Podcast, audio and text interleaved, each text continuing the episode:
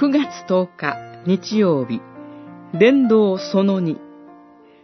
述べ伝え、寄り添う。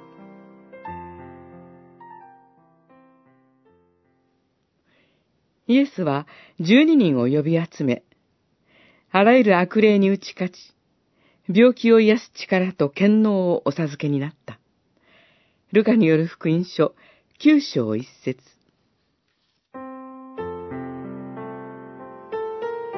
主イエスは十二人を呼び集め、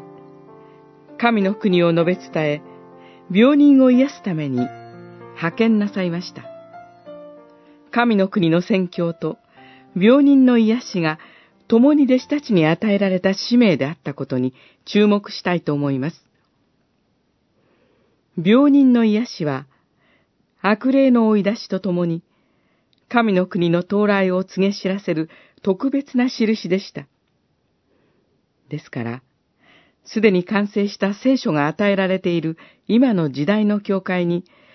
同じように与えられている能力ではありません。伝道の使命は第一に、神の国を述べ伝えることにあります。神が王としてあなたを支配し、すべての暗闇の支配から解放してくださるということを十字架の言葉を通して告げ知らせるのです。同時に、義なる神のご支配は、人々に罪の悔い改めを迫るとともに、悪魔の暗闇の支配を打ち砕いてくださいます。ですから、神の国を述べ伝えることと、苦しみ、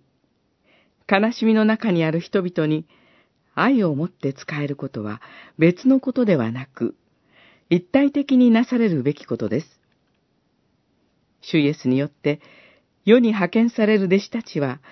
神の国を述べ伝えつつ、弱い立場にある人々に、主の愛を持って寄り添うことを通して、神の国に仕えるのです。